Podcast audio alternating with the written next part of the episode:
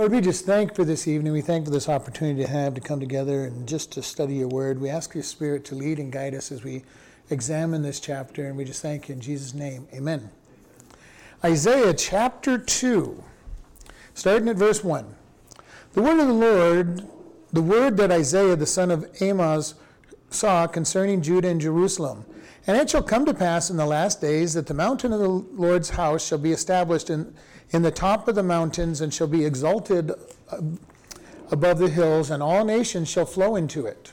And many people shall go and say, Come you, and let us go up into the mountain of the Lord, to the house of the God of Jacob. And he will teach us his ways, and we will walk in his paths.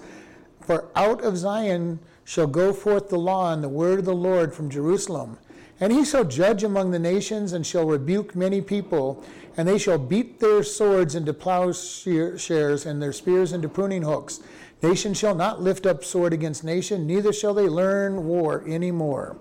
All right, we're going to look at this because this is a prophecy of the millennial kingdom. And uh, so we're going to look at this, and it identifies who it is that's being talked to Isaiah, the son of Amoz. And uh, we don't really know who Amoz is. There's no reference to him other than being having a famous son named Isaiah. Uh, and it says, It shall come to pass in the last days that the mountain of the Lord's house shall be established in the top of the mountains and shall be exalted above the hills, and all nations shall flow into it. So it says, in the last days, which refers to somewhere future from our day, when we get into the Great Tribulation period and then enter into the millennial kingdom. And this one, as we see, because everything's flowing into Jerusalem, it is the millennial kingdom when Jesus rules from Jerusalem. And uh, we've gone over this several times, but we'll go over the time frame. There'll be the rapture of the church, seven years of tribulation period, and Jesus will come back just before Israel is about to be totally wiped off the face of the earth, and he will establish a rule for a thousand years, during which time Satan will be cast into, bound up and cast into hell for a thousand years, and then he will be let loose at the end of the thousand year reign of Christ to stir up the people to war against Jesus, and Jesus will put that uh, rebellion down. This new, uh, this current heaven and earth will be destroyed, and a new heaven and earth will be created to replace this one, and that will be our home for eternity. And so, this period that he's talking about here is that millennial kingdom when Christ rules on the earth from Jerusalem. And this is the description he's given to it. And uh, so, in the last days, that the mountain of the Lord's house shall be established. And we've talked about this when you see the mountain, it's referring to Jerusalem, Zion, Mount Moriah, whatever, whatever term, and it's, na- and it's given many different titles on there. Uh, so it's talking about basically that Jerusalem will be established as the Lord's house. And it shall be exalted above all hills, and all nations shall flow to it. In other words, it will be the capital of the world. And everything will go to Jerusalem. It'll become the head of all, all cities. And it will be the utopia that man has always hoped for. And we know in other verses that it talks about that if a man dies at 100 years old, he's just an infant in, in their mindset, which means people are expected during the millennial kingdom to live for most, if not all, of the millennial kingdom. And we know from Revelation that there will be a handful of people who live through the tribulation period who do not take the mark of the beast, and they will be the population of the world to start the millennial kingdom's rule. All right, just to help you out so we know what this period of time is. And they're going to have a thousand years to fill the, fill the earth. That's Be, after we're all gone. We will be, well, we will be taken in the rapture. You've got the seven years of tribulation. Yeah. Then we will come back with Jesus, but we will be in our glorified bodies and we will help rule during that millennial kingdom. All right? But we will have our glorified bodies. We will not we will not even have us in nature to be tempted to, to uh, turn against him. Almost like angels? Like the angels are at this point, yes. They, they've made their decision, they've made their choice, and they now serve God, and they are in their estate that they have.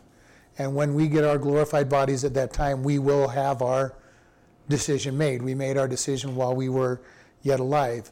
Now, the people coming through the tribulation are not necessarily even believers of God, just for whatever reason they chose not to take the mark of the beast. The majority of them will be the Jewish people that God has put his protection on. But there's probably going to be handfuls of people around the around the world that for whatever reason understood what the mark of the beast meant and decided not to take it, just totally rebellious against any any authority. Who knows why they don't take it? And most likely they're going to be somewhat followers of God because that would be the only thing that would make sense not to take the mark of the beast is to be one of his followers reading God's word and saying that if I take that mark, everything's over. And we're told in Revelation that anybody who takes the mark of the beast, they are condemned. They have no hope of repentance at that point because they've made their allegiance to the Antichrist. And so the time of the millennial kingdom is going to be populated by people who had made a decision not to take that mark of the beast. And again, you got to think the mark of the beast you can't buy or sell without it. And these people are, that make it through that time, most of them are going to be Jews, will be the starting population for the thousand year reign of Christ. And we will be there as his bride to help rule over that period, over those people at that time. And so, but it says all nations will flow to Jerusalem. In other words, everything, you know, in during the Roman days, they said all all all roads lead to Rome. Well, in Jesus' day, all roads will lead to Jerusalem. Yeah, everything will go to Jerusalem. Uh, verse 3 And many people shall go and say, Come, let us go into the mountain of the Lord, to the house of the God of Jacob. And he will teach us his ways, he will and we will walk in his paths. For out of Zion shall go forth the law and the word of the Lord from Jerusalem. So again, here's everything coming in, and it says, Come, he will teach us his ways. And there's going to be some desire, and you've got to think about this as people are coming out of the tribulation period you know, that is as close to living in hell that any human being is ever going to be and stay on earth. Satan is ruling. God is judging the, judging the world. Evil is reigning, and there's going to be a lot of death. And we've talked about this in Isaiah. It, if you just add up all of Isaiah, about 66% of the population of the world is going to die. All right. Now, you figure he takes away the church, which is going to be a large percentage of the world being taken, you know, well, a percentage of the world being taken away, probably not large. But from that leftover people, about two people out of every three are going to die. That's a lot of death. That's a lot of bad that they've seen, and evil will reign. And there will be not be the restraining of the Holy Spirit so much on people because he will be basically underground, working with the underground church and, and those trying to follow him. And there will be some that follow him. We've got 144,000 Jews evangelizing the world, primarily the Jewish population, but, but the world. There will probably be CDs and tapes all over the place talking about the tribulation period, and there will be people when the church disappears that will come and say, well, how come you know only these people were, were taken? The sad thing is there's going to be a number of churches that have nobody taken out of them because they don't believe in Jesus anyway, even though they may be Christian churches they don't teach God's word. They don't, they don't lift up God. Very few people will be saved. There will be some churches where the majority of their people will be, will be taken because they hear, the, they hear the gospel message so often. But there will be enough churches out there that don't have any losses. They're going to say, well, it wasn't us Christians because we're still here. Okay, and that'll put some confusion. Huh? Like the Buddhism? Well, no, actual Christian churches that aren't following God. Oh. They'll be saying, well, it can't be, you know, it can't be the rapture because we're still here and we're Christians. And this will take us back to what I keep saying. Just saying you're a Christian doesn't mean you're a Christian. Just saying a prayer of salvation doesn't mean you're saved if you don't mean and believe what you're saying. And there will be many churches where very few people ever get taken out because the Word of God's never taught. And salvation is never taught. Things aren't called sin. And for the, many of those churches, hardly anybody, if anybody, will be taken from them. There'll be other churches where God's word's taught salvation messages, and, and most of their people will be taken. I don't think there'll be a church out there where 100% of their people will be taken, or a church out there where 100% of their people won't be taken. Uh, because if you have anybody who's reading the Word of God, somebody in that church might have gotten saved. In, in the same way, you don't have to belong to be a, to a church to be taken either. Correct. And this is what I've said. We don't. You don't have to be a member of a church, but Yeah. you're not really going to grow if you're not a member of a church, being taught by a pastor and having people sharpen sharpen your your walk with God. Can you be a Christian and not go to church? Absolutely, you can. You will not grow. I have never seen one as grown. You have to have your fellowship. You have to have. You really have to have somebody teaching you, and it can't just be TV and radio. While those are good, I get a lot of feeding from the radio channels I listen to and the teachers that I listen to. But you know, you have to have the people that can rub you the wrong way, make you have to live your Christianity out. And so, yes, that is true. You don't have to be in a church, but you're not going to grow. You really aren't. I haven't seen people growing that aren't part of a church. Um, and it says, they will say, Come, let us go to the mountain of God, and he will teach us. It's going to be wonderful at that time to have Jesus as your teacher. You know, be able to go right to Jesus and right to right and hear God, you know, giving forth the laws and teaching them how to walk. And during this period of time, it's going to be a wonderful time. It's going to be more like Eden. There's a, there's a scripture that says that the child will play on the asp's nest and will play with the snakes, and the and the lion will sleep with the lamb, and all of these things. I mean, it'll be very Eden-like.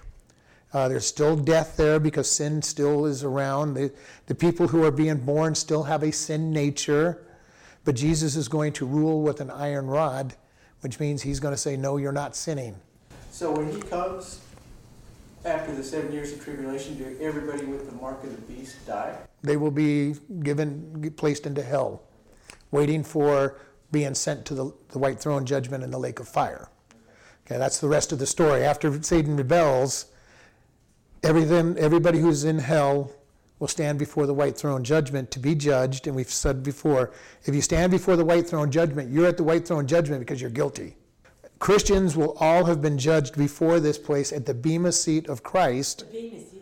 Okay, and the Bema seat of Christ is where our works are judged, and He takes our works and throws them in a fire, for lack of any other way to, it's, it's described as being thrown into the fire. And He burns up everything that we have done, everything that is not done by Him, and out comes the precious gold, gems, and jewels, and He says, Here's your reward for eternity. For the Christians, for those that are His children. Anybody showing up at the white throne judgment is guilty. And those, but there will be that rebellion at the end of the millennial kingdom. It's- Jesus is ruled with an with an iron rod, it says, which is, means judgment and basically harshness. And uh, I've said this, you know, I can almost picture him being the thought police. And we talk about the thought police, and he goes, you know, you're thinking about going and doing something wrong, and, and an angel or somebody comes to the door and knocks on it and says, uh, no, you're not doing this. Uh, so because I always was wondering why would anybody after a thousand years of perfect reign join Satan? Well, there's going to be people who want to sin that have not been able to to sin, who have been corrected every time they've thought about it or started to do it. And so there's going to be these people who just finally get to the end and said, "I'm tired of this. I just, you know," and Satan is loose. Satan is loose, and they're going to rebel against him and just follow where their heart has always wanted. And the millennial kingdom is that last proof to mankind that even in a perfect world, sin will reign. Sin, sin will reign even in a perfect world because we always are told in this day and age, well, if we just had the perfect world, if people just didn't, you know, lead these people the wrong way, if they just were taught right from the very beginning and not, you know, and didn't have all these rules, they would be, we'd live in utopia. Well, the millennial reign of Christ will be that proof that that's all a lie. And we get to know that ahead of time because we read the book and say, yeah, thousand years of perfection and they're still going to rebel. They're still going to rebel against him. And that is the defeat of the final lie, that the big lie that we have in our day and age. If we just gave them a perfect environment, they would be okay. Well, Adam and Eve had a per- they had a perfect environment. They didn't have a sin nature, and they fell. You know, so we know that it's a lie even from that extent, but even taken to the other extreme, they're going to have a virtual perfect world in the millennial kingdom, and man will still rebel. Still, still rebel, still want to sin. Even with a perfect leader, perfect laws, perfect government, no mis- miscarriages of justice because you've got a perfect judge judging all the cases, and they will still, you know, want to rebel when it comes, given the opportunity. So, and here, here we see him. The, the people are going to come. The people are going to flock to Jerusalem just to be taught. You know, and I love that idea because I think you know one of the greatest things as a, as a pastor, as a teacher that I would love to ever see would people just flocking to church to be able to taught, be taught about God and going out and wanting to live correctly. And yet we see this is what's going to happen during the millennial kingdom. People are going to flock to God to be taught. And with the right motive, because when Jesus walked this world, the motive was always, what are you going to do for us today? You know, you healed this person, you fed us, you did this, you did this. And many times people were going for the wrong motivation when they went to Jesus. Ten lepers went to get healed, and only one ever came, you know, came back to came back to say thank you, and uh, that happened frequently when Jesus was alive. They, people were coming for the wrong reasons. During the millennial kingdom, they're going to flock to him, but they're coming for the right reason. Tell us how to live. Tell us what to do and how to how to live your laws. And you know, it's going to be a great time. Many people will be walking according to God during this period of time and choosing Him. It's still going to depend on the grace of God and you know the grace of Jesus, because no man's works are going to get him into heaven, even during the millennial kingdom. But that's what all this teaching is going to be about. Here's the sacrifice that was made. You need to believe in that sacrifice. Turn your turn your life over to be ruled by me and then there's going to be those that are just going to, no, fight it. Fight it with every part that they have. And it's going to draw a huge army in the, in the, in the last battle. But then you keep on saying like that's a thousand years. I can't picture a thousand years. We're not even on earth for a hundred years. To me, that seems long, but a thousand years, you know, waiting. Ten, ten years, ten years beyond the normal lifespan of humans at this age. But this is Jesus ruling, and there's going to be, when you read the pictures of the millennial kingdom as this one, he's purified everything. When Jesus touches Mount Olive, it splits open, waters run from Mount Olive and clean up the Dead Sea and and refresh that whole land. And he he does a lot of things that are going to be supernatural to clean up the environment, uh, make people generally healthy. Uh, and you know somebody being 100 being considered an infant you know means that the strength in that you know that they're going to have at three four five hundred years old is still going to be the full strength of their their body the decay is going to be you know the clock is going to be rewound back to like it was in eden you know not perfect because sin still is there but greatly nullified and after eden remember during the first 1400 years of this world people were living to be eight, nine hundred years old, uh, yeah.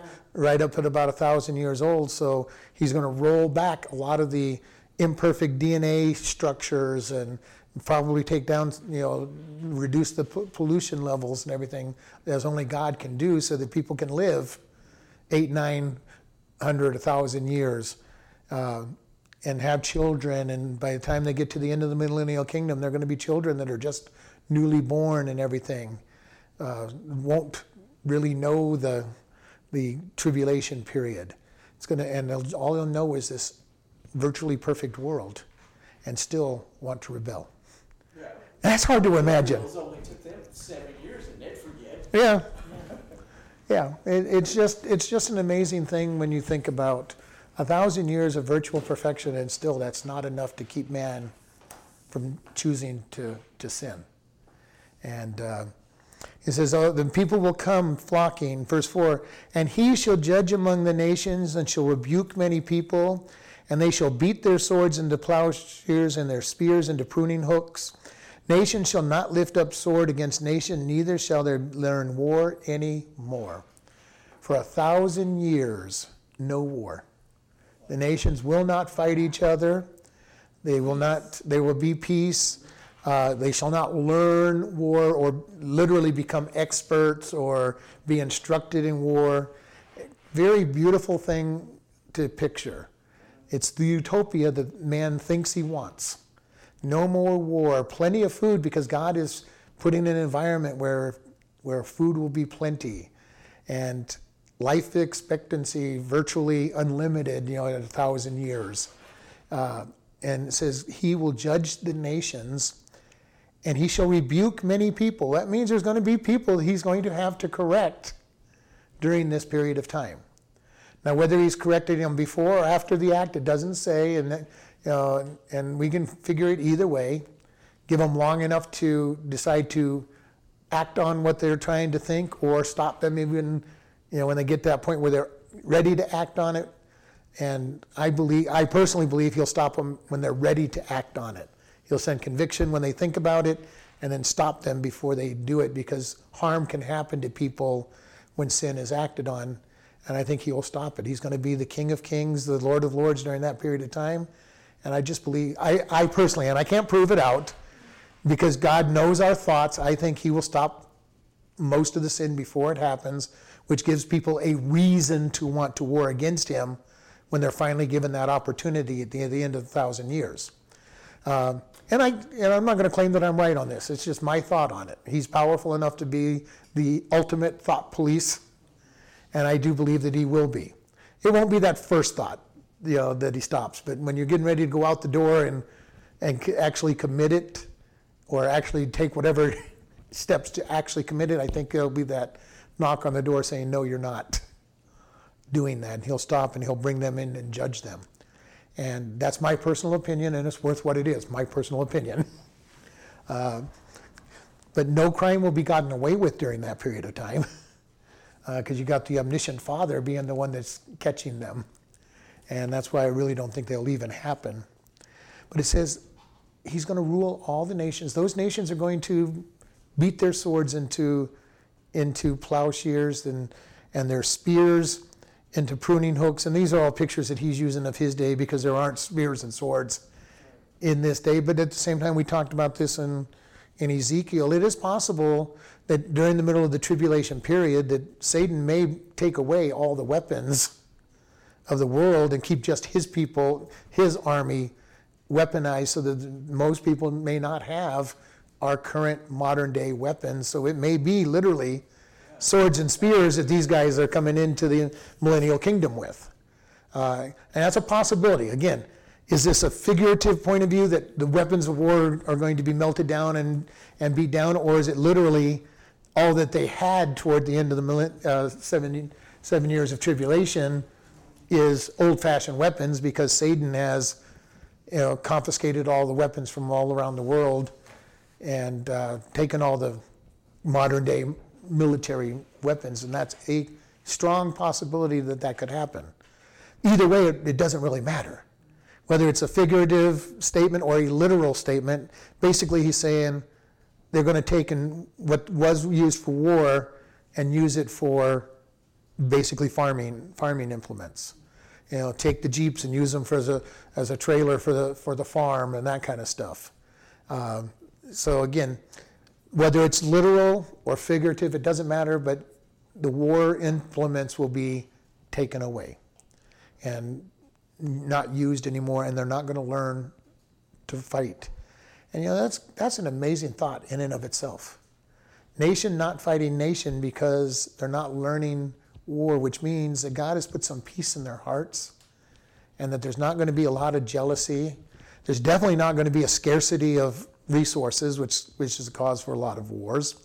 There's not going to be any religious reasons for war because God is the ruler of everything. So most of the main reasons for war have been eliminated. He's the, he's the God of the entire world, so there's not nations battling over their borders.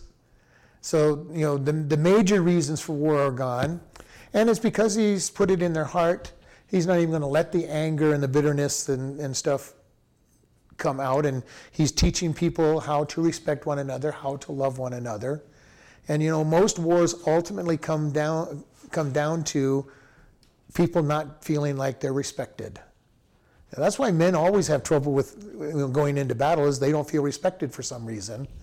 And so there's going to be some respect during this period of time. People are going to be given good life pro- processes and they're going to be taught. And the good news is there's no demons or the devils to tempt them as well.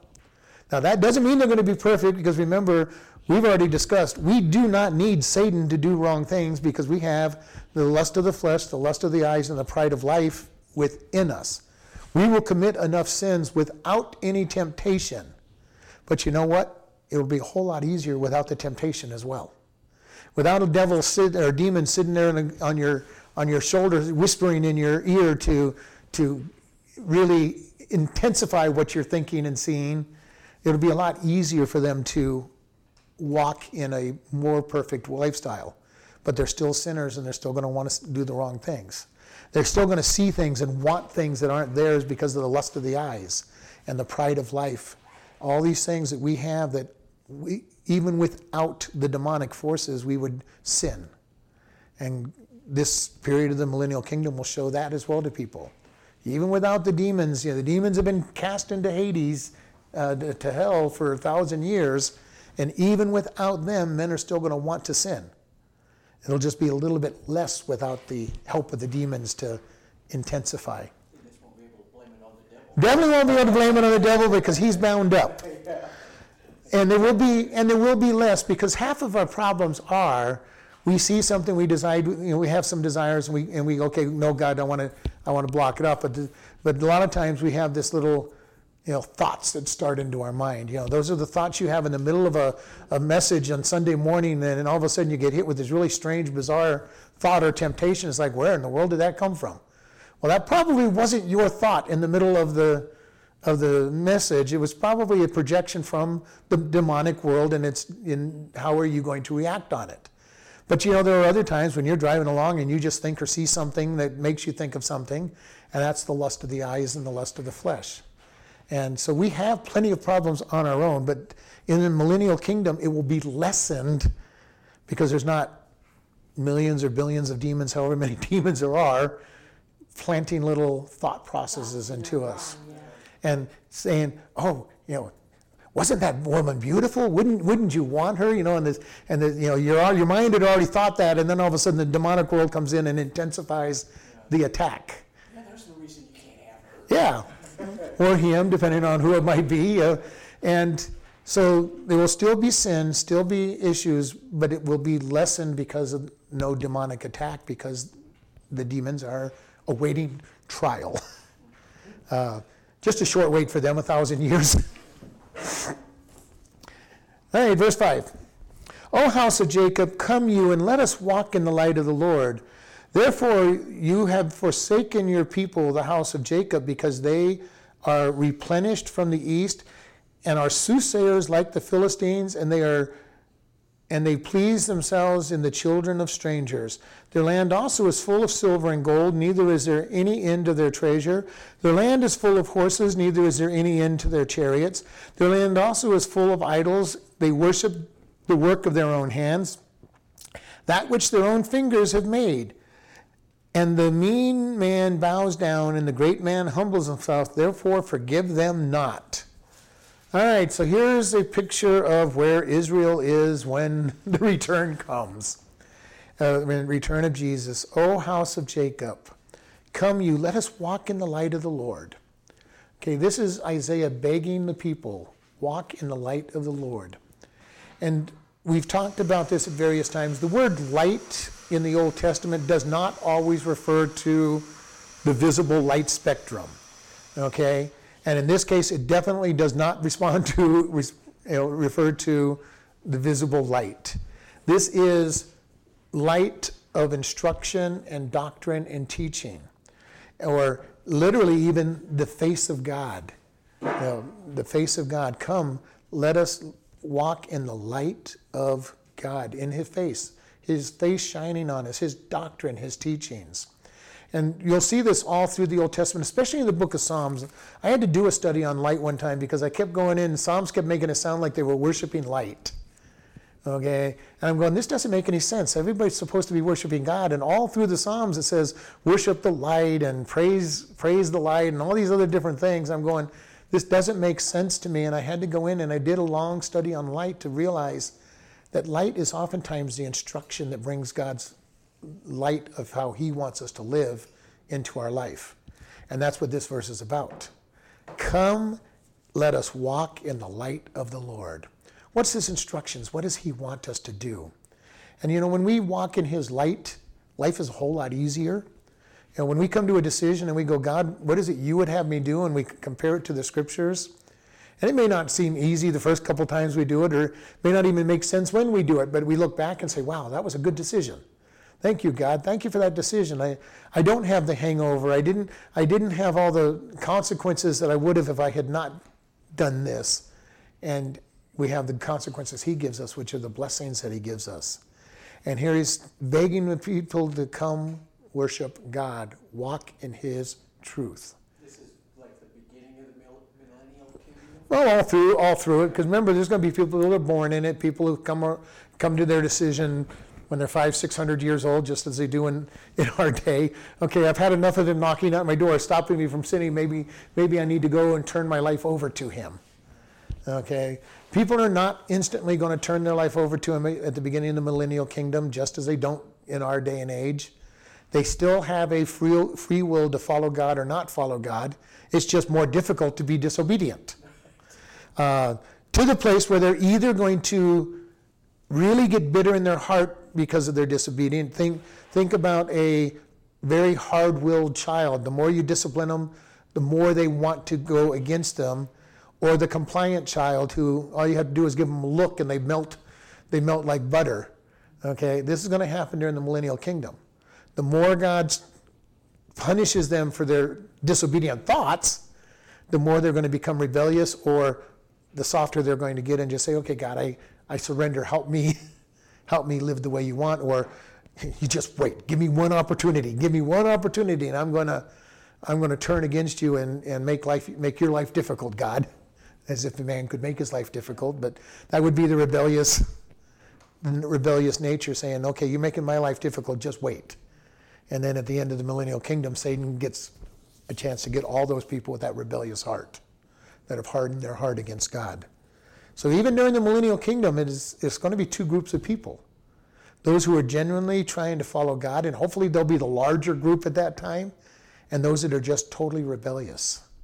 And there, we don't have any indication as to which group's going to be the larger group, but there will be two groups.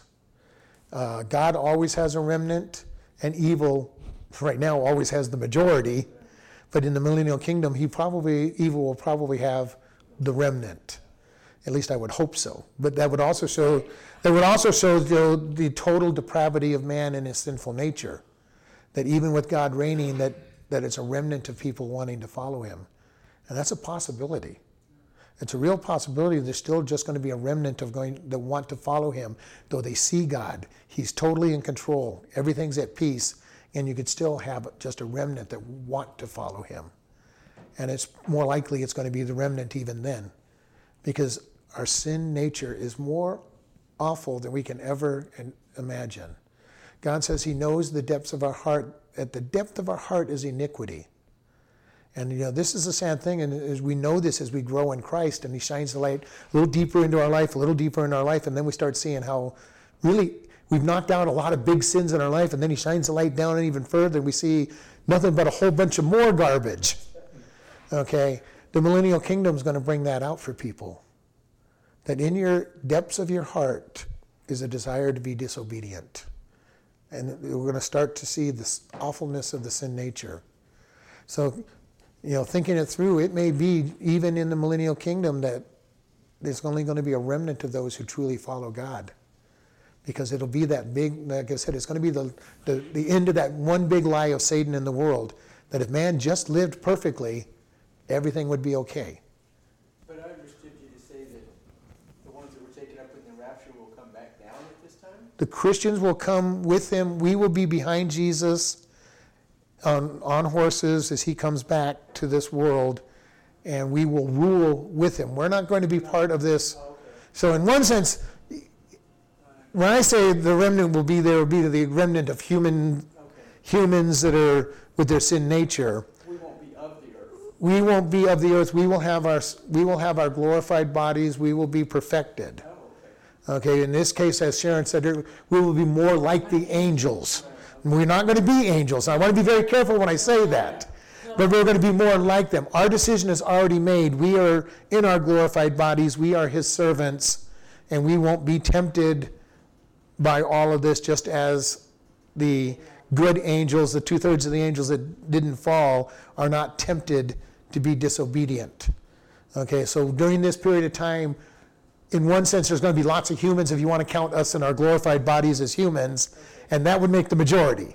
But we won't be but we're not living, we're not going to have children, we're not going, we are in our glorified bodies, as Jesus said, like the angels, neither, neither uh, being married or, or having uh, children.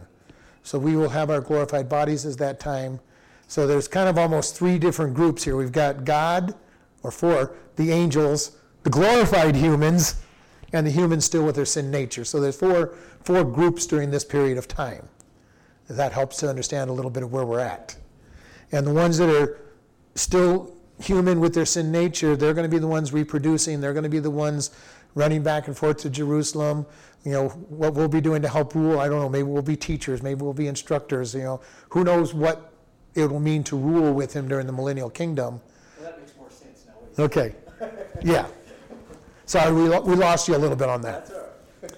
All right. So he's encouraging those that are living at that time, come walk in the light of the Lord.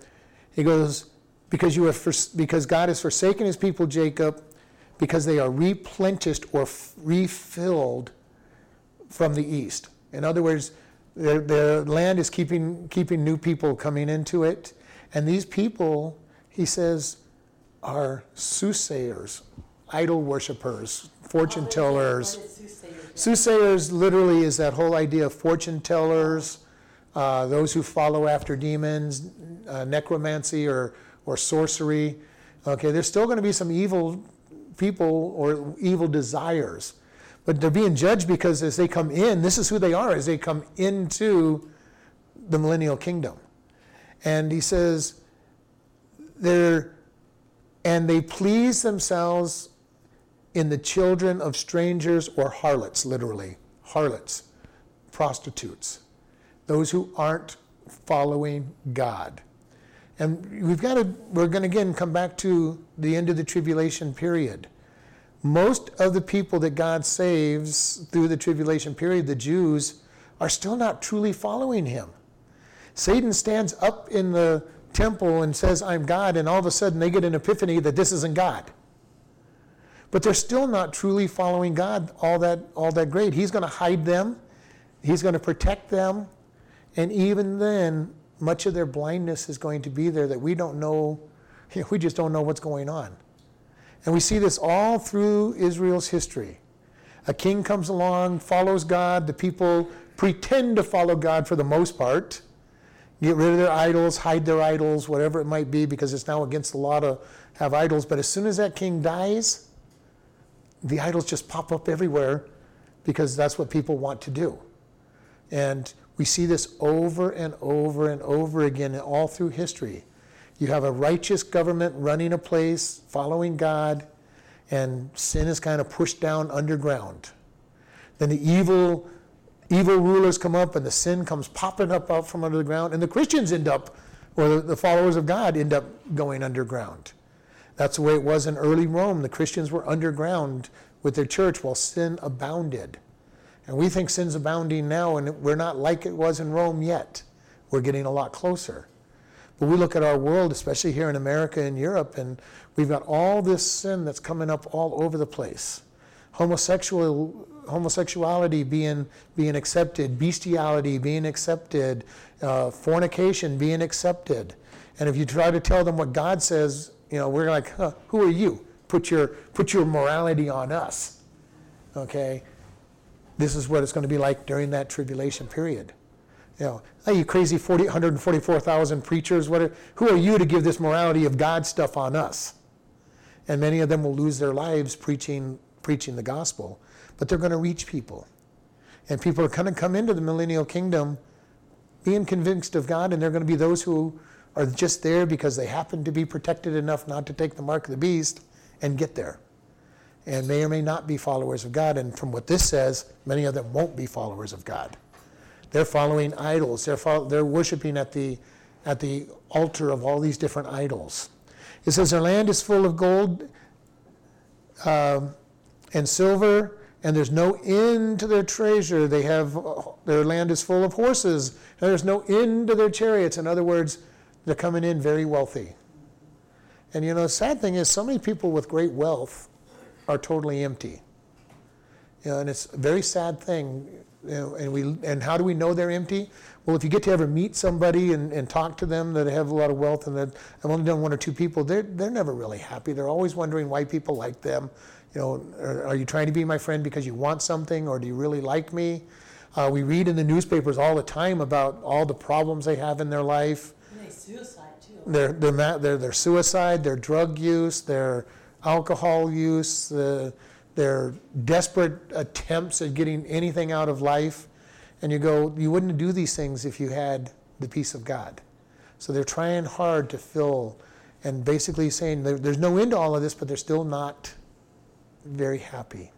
No end to their wealth, no end to their, the land is full of their idols. yeah. If it wasn't bad enough just saying, you know, they were getting around to the prostitutes or those who are following idols, he goes, and the land is full of idols.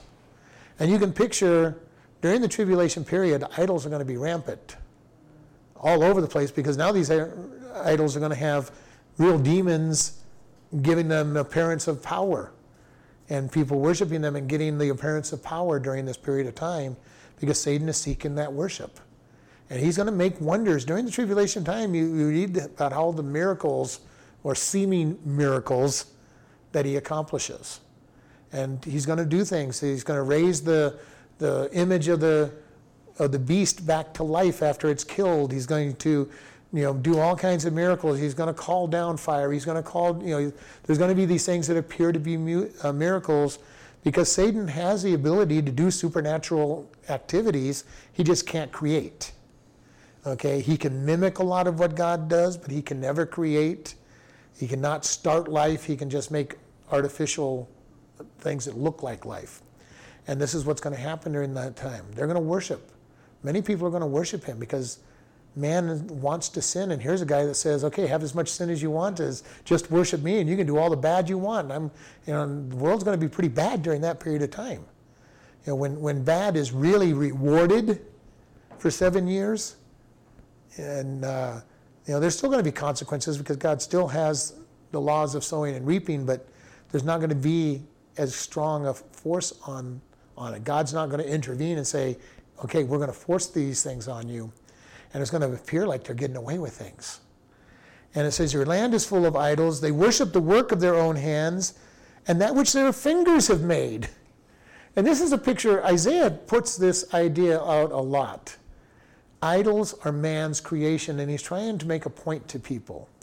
And you know, in one place in here, he's going to say, man goes out to the to the forest, cuts down a tree, uses half of it to to make an idol, and half of it to make his dinner. You know, and just show the the absolute foolishness of it. And he really tries to point out all through the book, idols are man-made creation, and you're worshiping them. It makes no sense when you really think about it bowing down to something that man has made. I created this, I made it look like some God, and now we're going to worship it. And it would be one thing if somebody else made it and, some, and other people worshiped it, but he's going to point out that people are making their idols and worshiping them. But the idols can't talk. Can't The idols can't talk, hear, speak, can't do anything because you created them. They're a block of wood covered with, covered with metal. And you made them. You carved them. You did this. And now you're bowing yourself down to something that you created. And this is something that Isaiah keeps hammering home in many places through his book, trying to get people to see the foolishness of worshiping idols. And then it says, The mean men bow down, and the great man humble himself. Therefore, forgive them not. Even if they decide to try to look like they're repenting, he says, don't forgive them. This is a different time. This is, and this is going to be those people that come through the tribulation period that have taken the mark of the beast, who have bowed themselves down. They're going to be rejected. There's no forgiveness for them at all. And those who want to come out of the tribulation period and worship idols, they're not going to have their forgiveness either. They're going to, there's going to be some judgment. And there's going to be some harsh judgments on, on during that period of time. We only have five minutes. We're going to stop here because I don't can't finish the chapter, and this next one is all one long point. So we're going to bow in prayer and Lord, we just thank you for this day. Lord, just help us to share the gospel with others so that number one, they don't even have to face the tribulation period, and that they will come back in their glorified, redeemed bodies at, at, for the millennial kingdom. And Lord, help us to understand your mighty work and yet the tears at how many people will be lost during this period of time without you. In your son's name, amen.